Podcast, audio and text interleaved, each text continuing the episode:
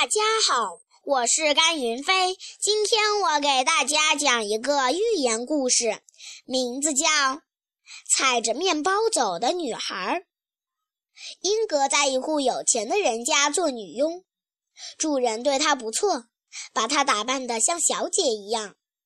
一年后，英格回家探亲，女主人送她一条长面包，叫她带回去给父母。在回家的路上，英格要经过一块沼泽地。为了不弄脏衣服和鞋子，英格决定踩着长面包走过去。可他的一只脚刚刚踩上面包，面包和他就一起往下陷。最后，他来到地狱，变成了一块石头。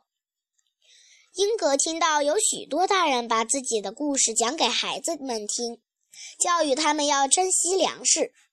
他一听到一，他听到一个小男孩在问妈妈：“如果英格改正错误，他能得救吗？”妈妈回答：“英格根本不知道自己错了。”英格心里震颤了，他想：“不，我知道错了，我不该去用脚踩面包，我愿意改。”这时，一缕阳光射入地狱，照在英格身上。石头不见了，英格化作一只小鸟，飞回了光明的世界。小女孩因为不爱惜粮食而受到了惩罚。小朋友们要知道，粮食是农民伯伯用辛勤的汗水得来的，我们一定要珍惜呀！谢谢大家。